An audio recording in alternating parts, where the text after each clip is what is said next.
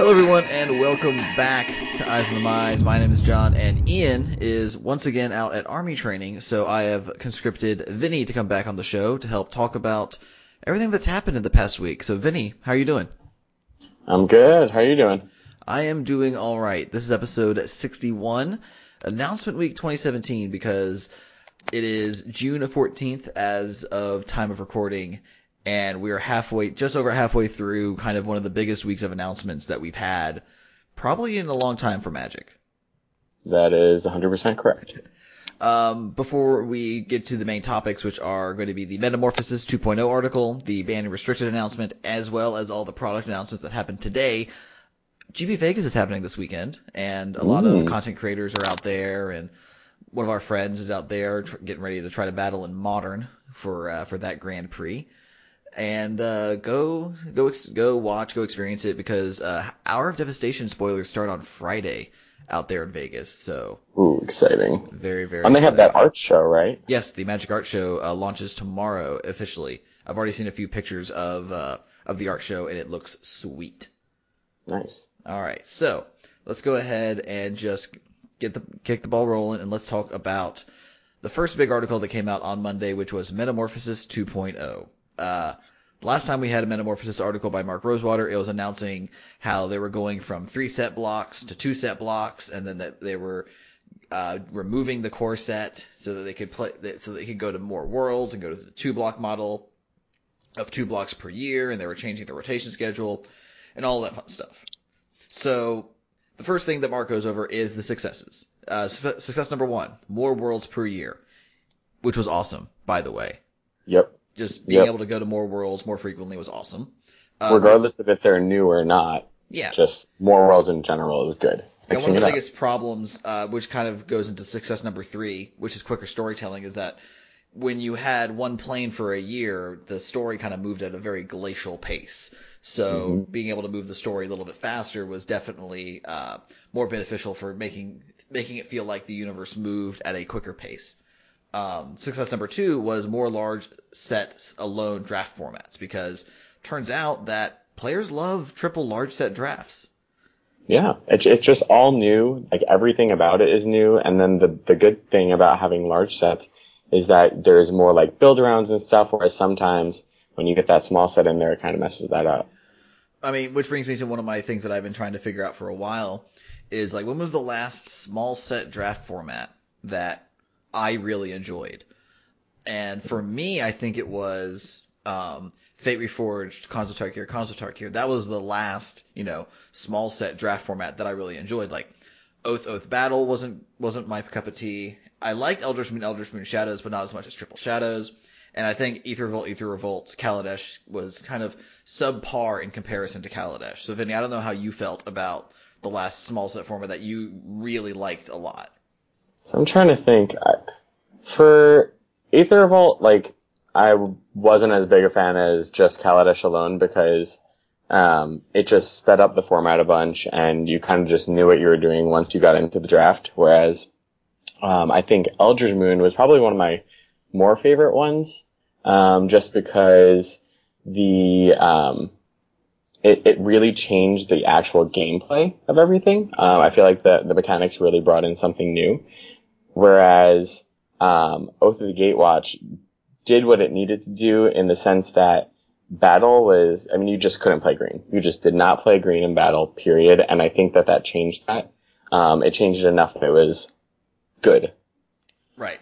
So I, I think I, I really liked Eldritch Moon. Um, everything about Khans of Tarkir was good. Dragons was meh, but Well, Dragons was different in and of itself, but in any case, uh, then the other success that they had was the Planeswalker decks, which um, they weren't really for the uh, the enfranchised players like like Vinny and myself and Ian. They're more for kind of the new players to get them involved and kind of get them in interested in Magic.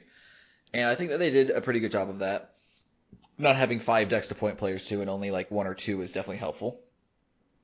And then uh, Mark talked about the challenges, one of which was the small set challenge, because and we just talked about how small sets were either you have Eldritch Moon, which is a, a complete tonal shift from Shadows, or you have, you know, Oath of the Gatewatch, which is a complete mechanical shift from Battle for Zendikar, and none of the small set formats that we've had so far felt right, if that makes sense. Um, the one of the other challenges he mentions is how they went from the 18 month to the two year rotation because players didn't like the fact that their cards were leaving so quickly in standard. Uh, and then the another the other few challenges were no core set because there's no place to put certain reprints that people will want for you know whether they want them for standard or if they want to see a modern reprint or anything like that because you know for some reason you know you can't put Inquisition of Kozilek in Oath of the Gatewatch because it's not devoid. You can't put Ghostfire into Battle for Zendikar because even though it's colorless, it's not an Eldrazi spell. Um, kind of the two examples that Mark puts out in the article. Um, and you know, lacking a core set doesn't give you a spot to kind of put these real just generic cards into standard. Yeah, and, and then it just doesn't fit in with the flavor sometimes, and I think that's more important to a set than just having a card for standard. Yeah. Uh, another challenge that they had was that there was just too much of a focus on the Gatewatch, and I feel like they needed to do it for Battle and for Shadows, and I think for Kaladesh as well, because they needed to kind of build this ramp up for the Gatewatch to get to get you to care about them, to get you to then treat them kind of like their Justice League.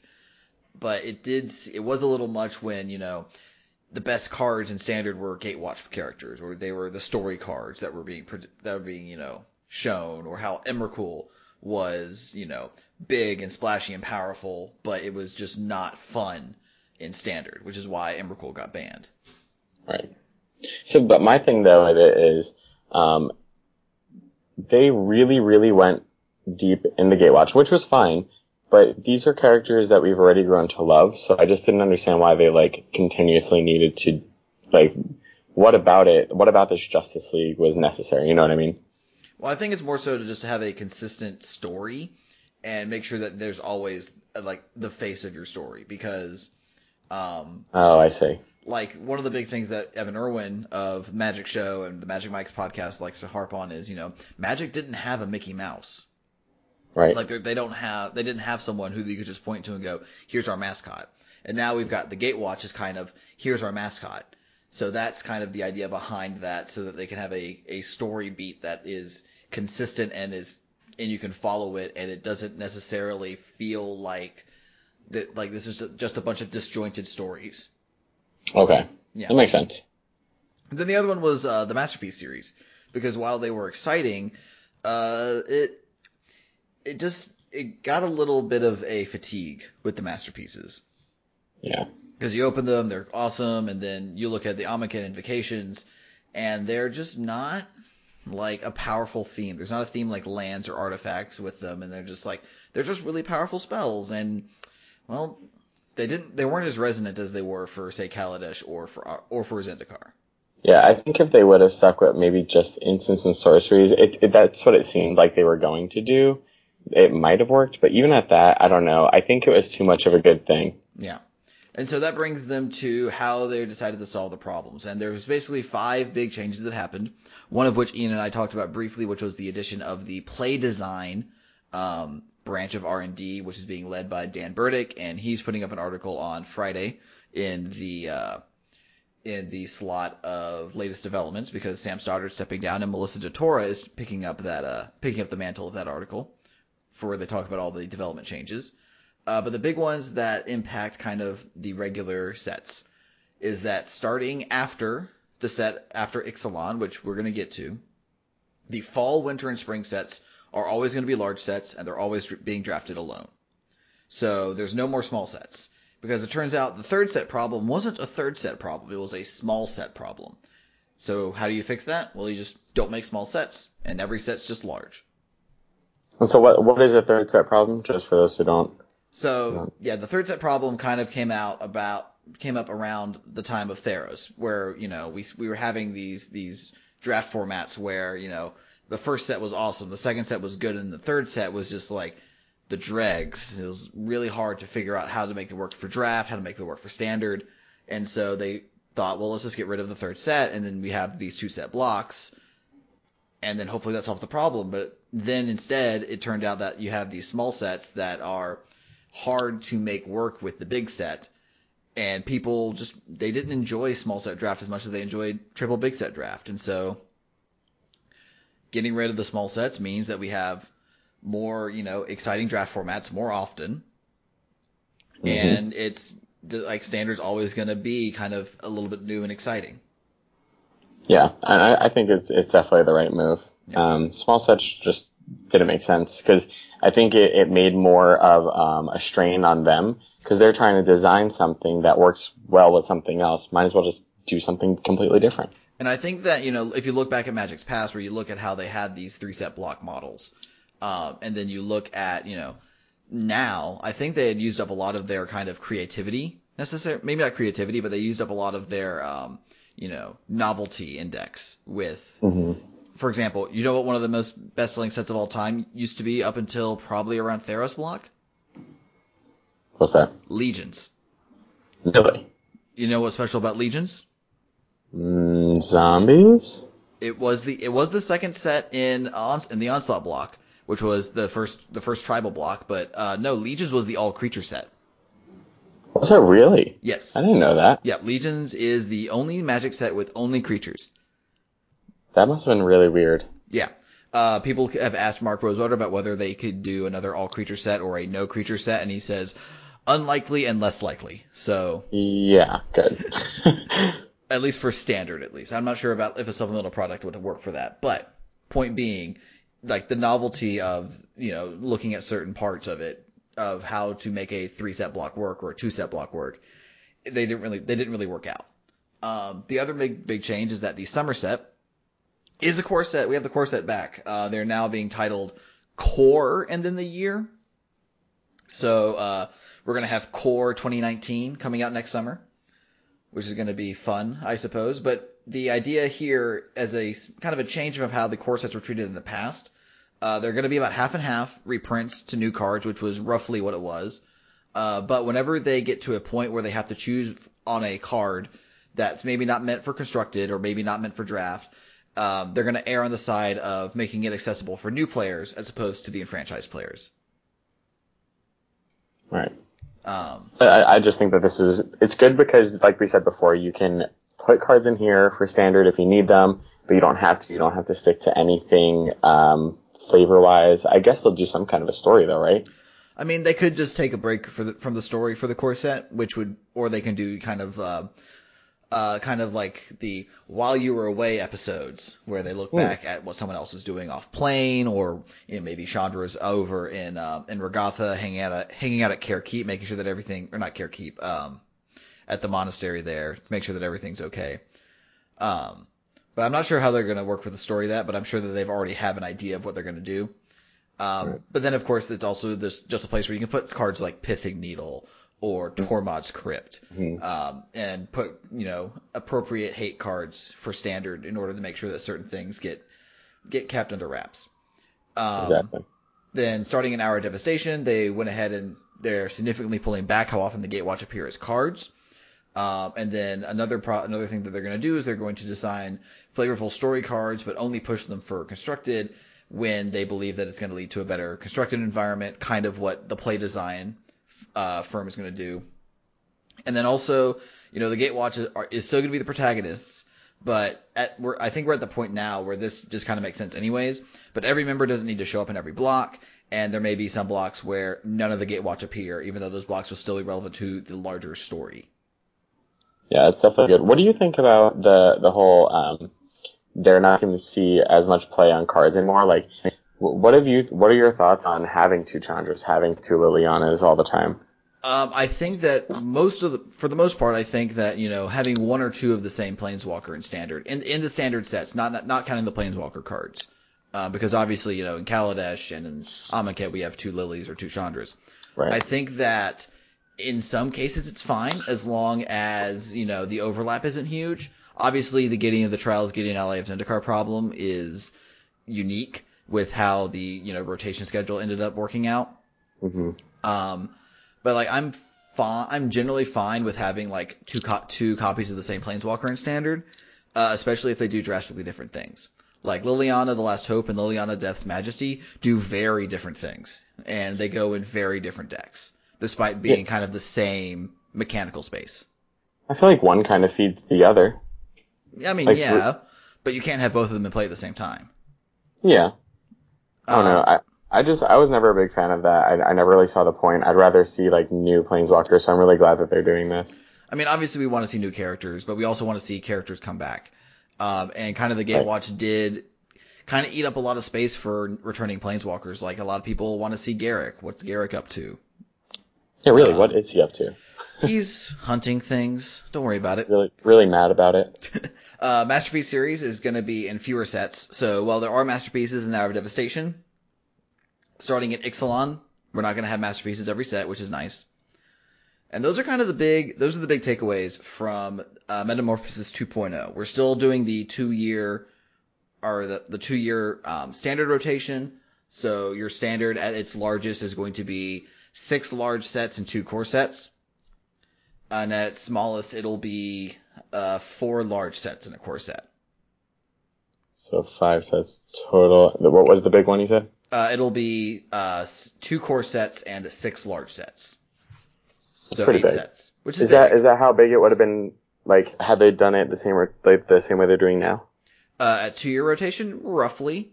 Um, there was a blog post that Mark Rosewater did where somebody was like, um, so the largest standard ever was Time Spiral Lorwyn because it included a core set and Coldsnap. And at its largest standard will still be 175 cards smaller than that format was. Okay, So it's still a lot. It's still going to be huge, but right. you know, I think it's a good thing ultimately. yes. Uh, Okay. but I mean, anytime you have a set right before a rotate, a standard right before a rotation, it's always going to be pretty, uh, pretty significant anyways. Yeah, definitely. Yeah. But that basically is it for Metamorphosis 2.0. And for the most part, I think all these changes are good. I think that, you know, for the casual and the, uh, the casual player, the competitive player, and the spikes and the tournament and the pros and all that, it's going to be overall good. Yeah, especially the the whole ju- only large sets from here on out. I think that was the biggest um, yay I heard from you know audiences all over. Yeah. So that brings us into Tuesday, June 13th, when we had uh, the banned and restricted announcement. That this is the kind of the five week post Pro Tour uh, BNR announcement, and it was one sentence, very straightforward. Aetherworks Marvel banned in standard as of June 19th. And that's when I went, yay! Because Yeah. Vinny is uh, kind of our stand, our, our go-to standard guy. So Vinny, go ahead and uh, tell us why this is a good thing. well, multiple reasons. Um, we'll start with the fact that you shouldn't be able to cast 10 drops on turn 4. Seems reasonable. Um, Yeah, so one of the biggest things with that, and I've heard differing opinions back and forth, and um, ultimately there's a lot of pros that are saying that this is a really good change. Um, if you guys haven't done so, you should definitely go check out Mike Sigrist' article on Channel Fireball. He, he just put up a, a really, really good one. Um, and I think it's titled Wizards Got It Right. And it basically just gives this whole like, um, outline of, of why exactly this is the, the change that was necessary. Um, so in the article, in the BNR announcement, they kind of talked about how, um, there were some other decks in, uh, that had a favorable, favorable matchup, uh, against it. About 8 out of 10 had an above 50% win rate. But the thing is, nothing was over 60% win rate over it. Um, but, and then on top of that, you would turn for Ulamog about 10% of the time, uh, Frank Karsten estimated. So, um, that's just not fun. When it's just unbeatable on turn four, you know? Yeah. So, So- as a as a competitive player, would you rather play against this ten per, this deck that ten percent of the time wins on turn four, or the Saheeli combo slash Splinter Twin style combo that also wins on turn four, but there it's just I just Hmm. do it on the spot. Um, hmm. I think, I will say I think it's this one just because it's not, uh, hmm. It's hard to, it's hard to, I don't know. I feel like the Splinter Twin type combo has more interaction with it. So if you which does make for a more fun game. I think interaction is necessary for Magic. Um, if you're not having interaction, then what's the point of playing? Um, unless you're a Storm player, so you know, no offense to y'all. I don't, I don't know uh, what you mean by that. Yeah, yeah. um, but this was this was different. This wasn't no interaction. It was interaction, um, but even if you interacted with it, you would likely just lose. I mean, they'll go turn four Ulamog, take two of your lands, right? Even if you play a land the next turn and say Anguish, I'm making it, uh, you're still behind two turns. You just like got time locked twice. So uh, I don't know. It, it's just not good. Okay. So um, we've got so now basically the fact that you know we're not casting Ulamog on turn four anymore, or you know back when back in January when people were casting Emrakul's on turn four, you know we're not seeing any of that. So right. I guess the big question now is, well, they banned Emrakul because Emrakul was a payload for for Marvel. Why not ban Ulamog instead?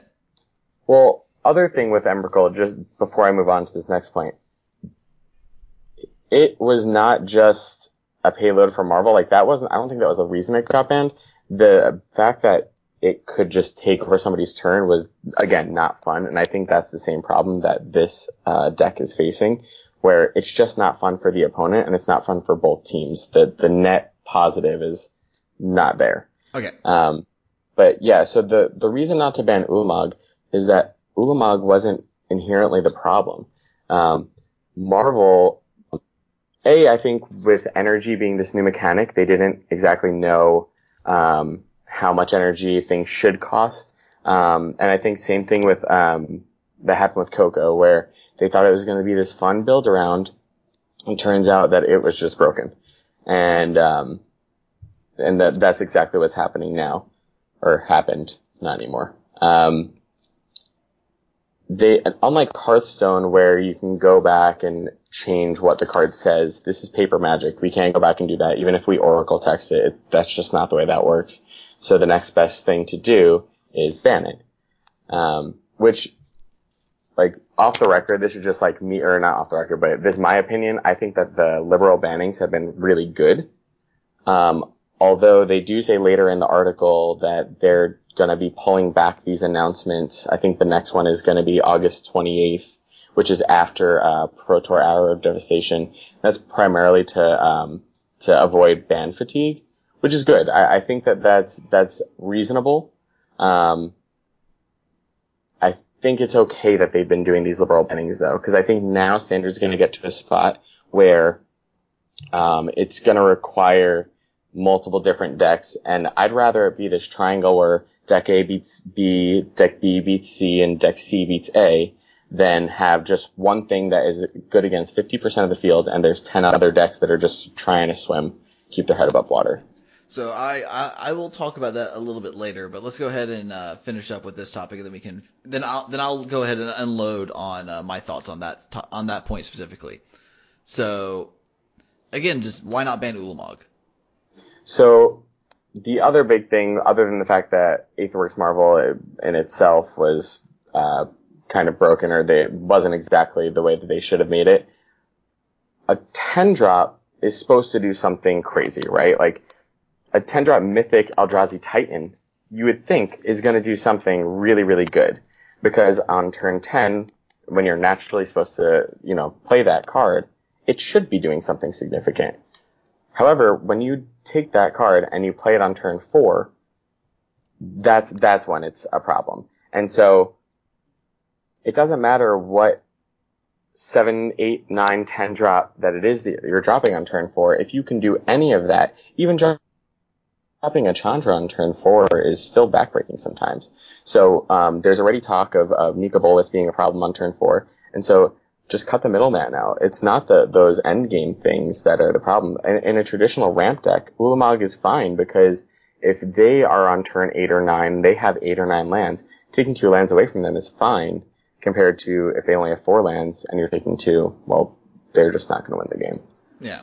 And I mean, again, uh, we don't know what Nicol Bolas does per se. Um, and I'm just going to go and remind our viewers that we don't necessarily talk about any leaked cards, whether or not whether or not Wizards did it on their own. We just we're just assuming that you know the presumptive Bolas is going to be a good card. We're, pres- we're just Right. assuming that Look Nicol at the Bolas last one, is going to know? be good. Yeah. Right.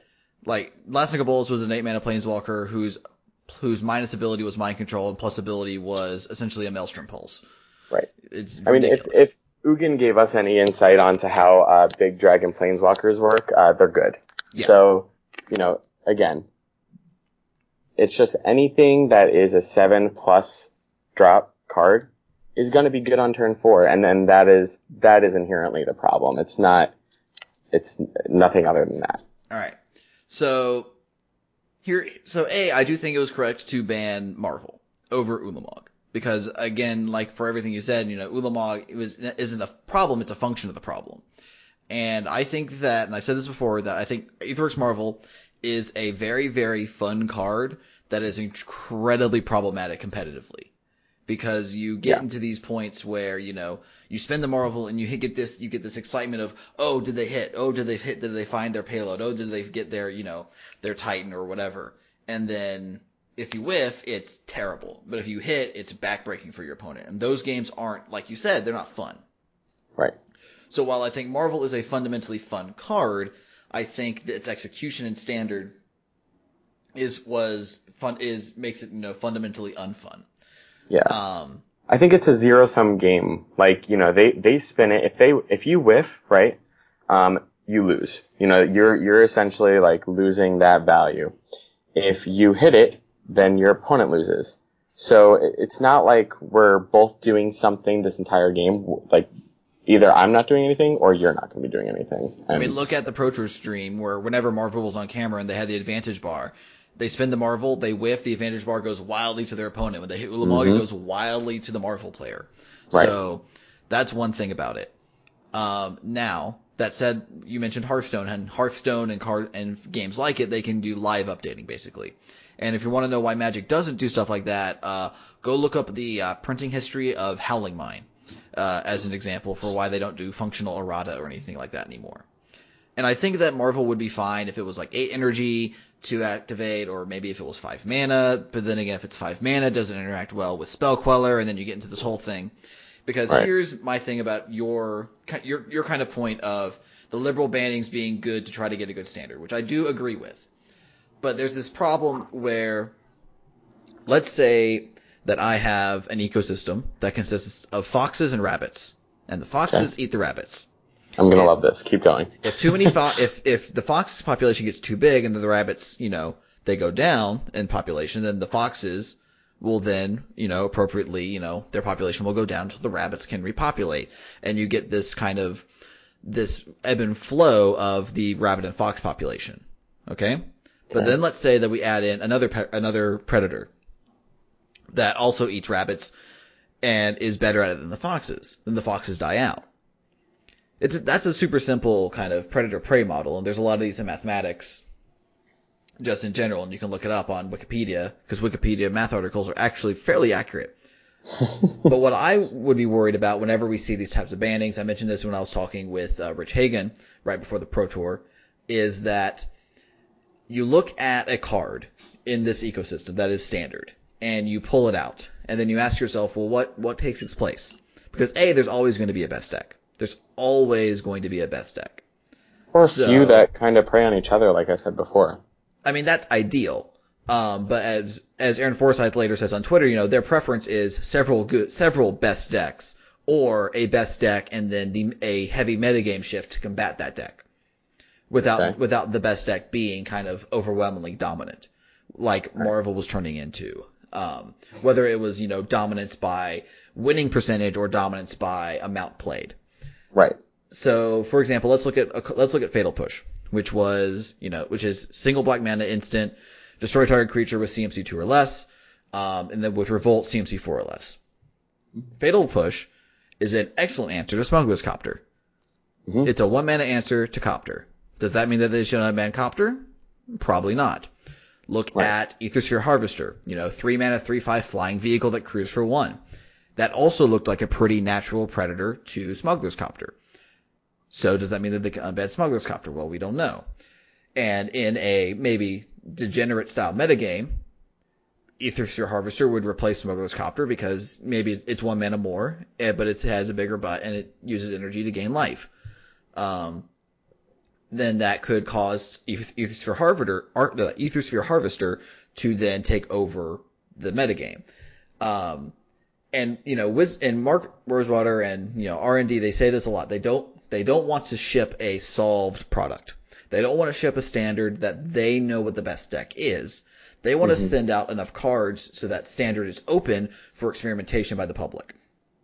Well, and I think that they tried to do that with this last set, um, in printing, um, Dissenter's Deliverance and Manglehorn, like ways to try to, uh, cause th- at the time, this is when there were still, uh, Felidar Guardian, so Manglehorn was good against, um, the cat combo, and then, um, Heart of Kiran was dominating as well. So, this was an answer to both of those, plus it also just happens to be an answer to Marvel, and I don't think that they did their job, and that was a good, um, representation of why it needed to get banned because even the cars that they're trying to funnel into standard or funnel in is they're not working. Yeah. Um, and so hopefully the play division helps with that and trying to solve kind of that problem where you look at, you know, Manglehorn is an answer. It's a great answer to Marvel. Um, it was actually, I think, I don't know for certain, but I believe it was made in the window between Kaladesh and Aether Revolt because they were able to look at the PT Kaladesh um, results and maybe emergency design a few cards um, mm-hmm. in Amonkhet for that. I don't think Manglehorn was like targeted for the Saheeli combo or Heart of Kiran, but those are happy accidents. Right. Um, so yeah, it'll it'll be interesting to see where standard goes from here because we have this weekend where you know Marvel's still legal, so it's kind of the last hurrah. Um, which by the way, what deck did you send Doug with uh, to Vegas? Uh, so Doug ended up uh, not wanting to play standard because he found out that there was a sealed PTQ on Sunday. Fair enough. Uh, Doug is so our friend who is in Vegas playing playing limited, and if he day two's limited, he's going to do the PTQ on Sunday. Um, and that's fair. I I completely support that decision of his. Yeah. Anyways, um, although he um, was going to play Marvel, but yeah. Anyways, which, yeah. Um, another implication that you didn't get to is that now with core sets you can have places to put answers like Pithing Needle would be an answer to Marvel, but then look at the Marvel decks; they're all playing green. They can play right. Dissenter's Deliverance, which they, they were already do. playing. They were already playing main deck, and then Manglehorns. And they had negates, like yeah, yeah. It was not going to end up well. So now we get to the best part of the week so far, which is their 25th anniversary announcements of all the products that are coming out in the next six months, roughly, or a year, depending. Ooh. So, let's buckle up. What do we know about Ixalan now? Well, it has Pirate Vraska and dinosaurs. That's all I need. Yeah. Uh, the the byline, if you go to the product page, is "Brave the Unknown."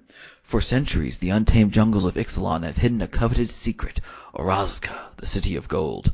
But no secret can remain undiscovered, and no treasure can be taken uncontested. Unfurl your sails, saddle up a dinosaur, and battle your rivals as you embark on a journey to claim the plane's greatest fortune for yourself. Pirates. Pirates and dinosaurs. Uh, the key art has Vraska standing literally on a pirate ship with uh, people casting spells and a gentleman riding a dinosaur.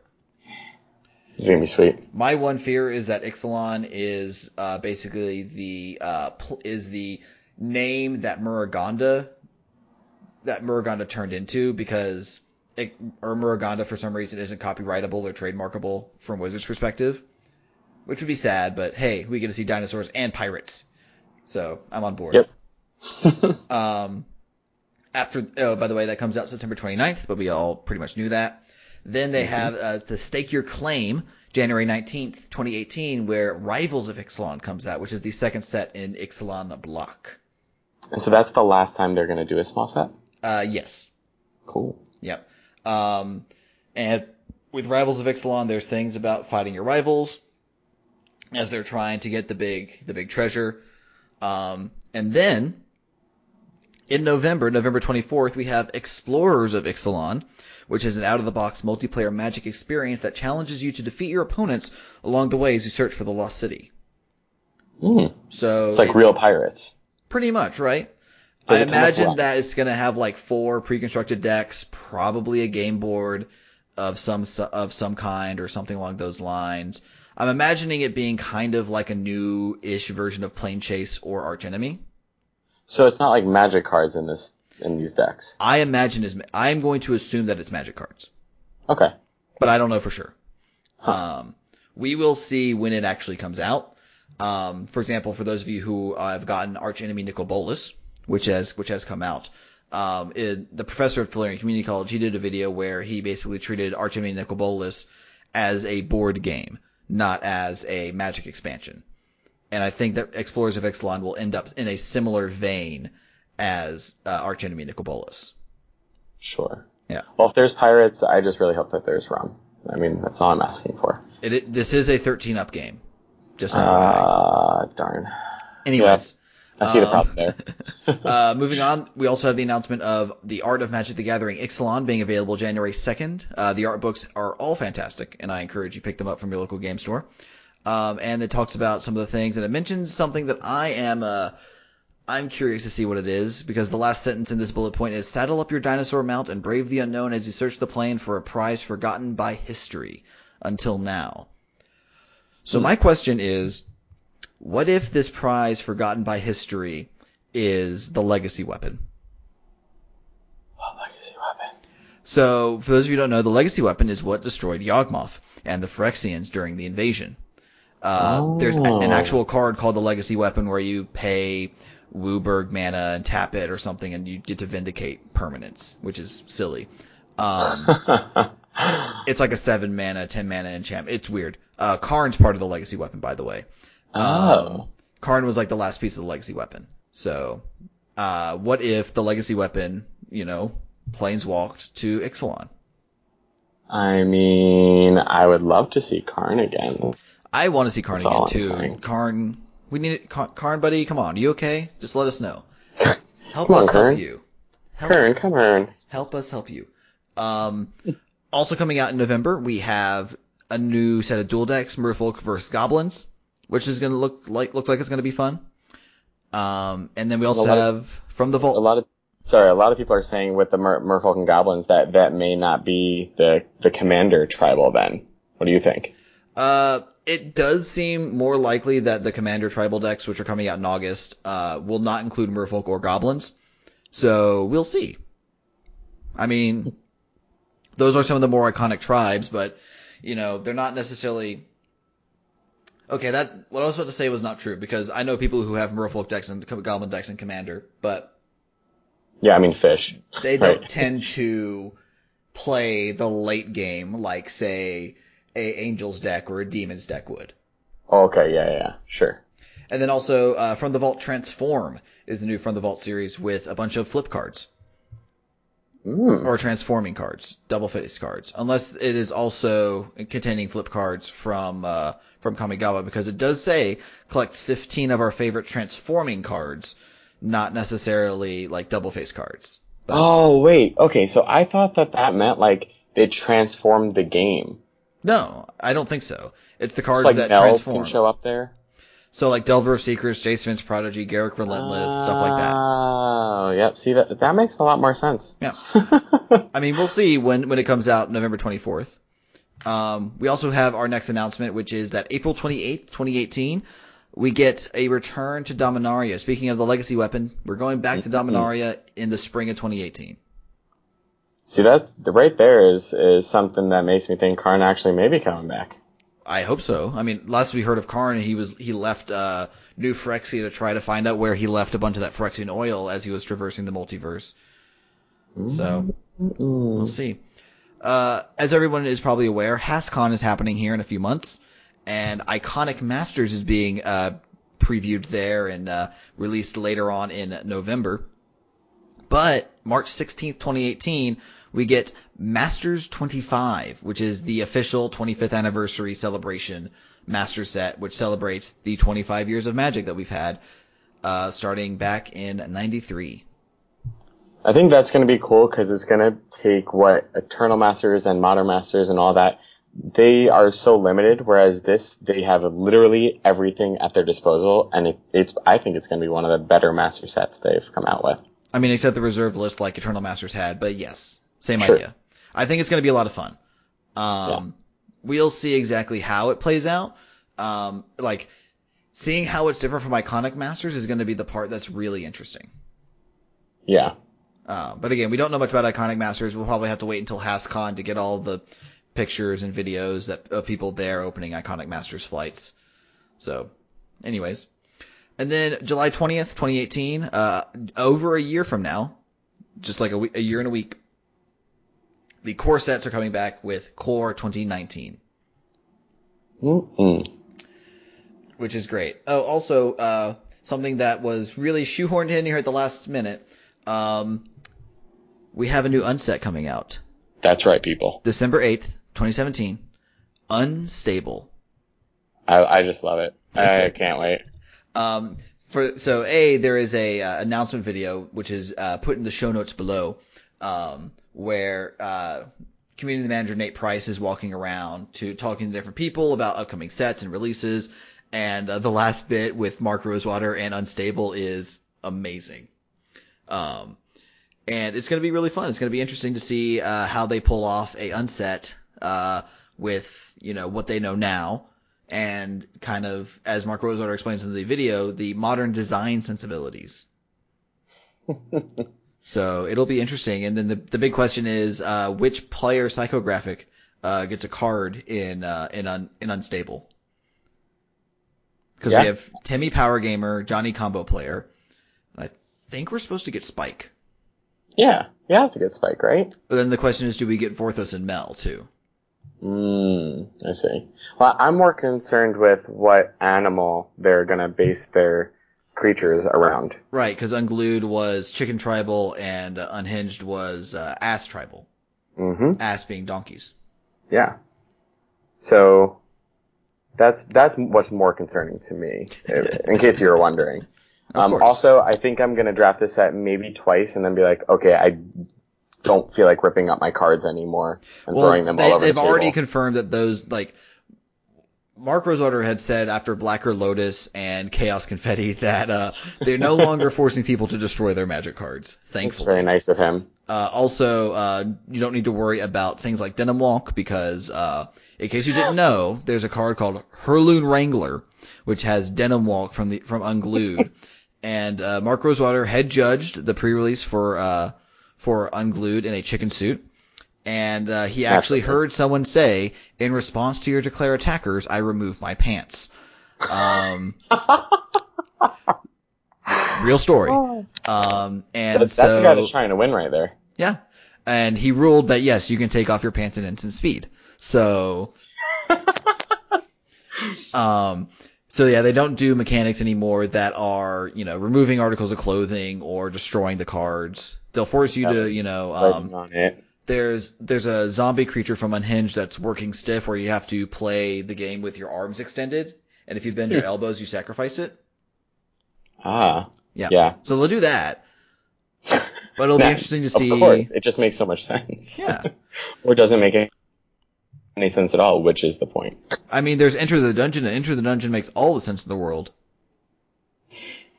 What is that one? Uh, it's a black card. I think it's black black, where you play a sub game under the table, Oh yes, yes, yes. and the winner gets to like tutor two cards. of course. Um, the funny part is what happens when you enter the dungeon in an Enter the Dungeon game. Oh my gosh. Uh, Mark Rosewater has received asks on this on his blog, and he said that you can go to a lower level of your building if you Ah. have the ability to. Okay. Or dig a hole. If you're outside, sure. Yeah. Although I'm sure that your local game stores would not appreciate that. Yeah, don't do it inside. Don't don't dig up the carpet of your or the carpet or hardwood or whatever it is that's in your local game store. Don't do that. They'll make you pay for damages. But that's basically it for what we've gotten so far this week. Uh, there's another article coming out tomorrow, which I have forgotten what it's about. And then uh, there's the play design article on Friday, where Dan Burdick, the lead of the play division, excuse me, of the play design division of R and D, kind of talks about the goals of the uh, of the department and tries to figure out and or is going not figure out but tell us kind of what their goal is. Mm. And then, like you said, spoilers start this weekend, correct? Uh, spoilers do start on Friday uh, with. Hour of Devastation out out on out at GP Vegas. I know that the art show is getting a preview, as uh, Mike Linneman told us on uh, on our podcast a few weeks ago. Um, yeah, And I think there's there's going to be a lot of um, podcasters out there. I know the MTA cast girls are going to be out there doing a live show, if I'm not mistaken. Yes, they're doing a live show. Magic Mike's is doing a live show. A bunch of streamers are out there as well, like Wedge from the Mana Source, the, the professor from Tolarian Community College are out, are both out there in Vegas right now. Yeah, I'm having Um, some serious FOMO about this whole missing Vegas thing. I'm seriously fearing that I'm missing out. How do you think Ian feels? Yeah. Yeah. Uh, like Ian and I, Ian and I met at the last GP Vegas, and the fact that we're missing this Oh. GP Vegas is just, it, it, it it's heartbreaking. Uh, so kind of the, to sum it all up, Metamorphosis 2.0 is awesome. Marvel banned in modern, or not modern, Marvel banned in standard is good. No changes in other formats is also good. We really didn't talk about those. Um, Um, it, it talks about it in Mike Sigrist article. You guys, Yeah. you should read it. Uh, I think that uh, Death Shadow might be coming up maybe for modern, but I think it's gonna it's it's adopting the Tarmogoyf problem of it's just a big dumb creature. Um, Ixalan comes out in September, Rivals of Ixalan in January, Masters 25 in March, Dominaria in April, Core Set in July, From the Vault Transform and the Dual Decks are coming out in November. Oh, and Unstable is coming out in December. So that is going to do it for us. Vinny, if people wanted to find you on social media or otherwise get in contact with you, where can they do that? On Twitter at Vinny1125. Um, and if you just hit me up there, I'll go ahead and get back to you. If you want to find Ian on Twitter, you can find him at DixonIJ, and you can also find him on Twitch at twitch.tv slash DIX. He is currently out in the field training. He should be back hopefully in a, in a, in a few days or so. Uh, being so intermittent without Ian is, is rough, rough on me. Anyways, you can find me on Twitter at jwiley129 and on Twitch by the same handle. If you see me in various Twitch chats, don't hesitate to say hi. If you want to reach the podcast directly, you can do so on Twitter at Eyes on the Mize, or you can shoot us an email at eyesonthemize at gmail.com if you have a more personal question. And please give us your feedback. We would love to hear how we can best improve the podcast for you, our listeners. Uh, thank you once again to Vinny for joining me, and uh, talk to you all next time.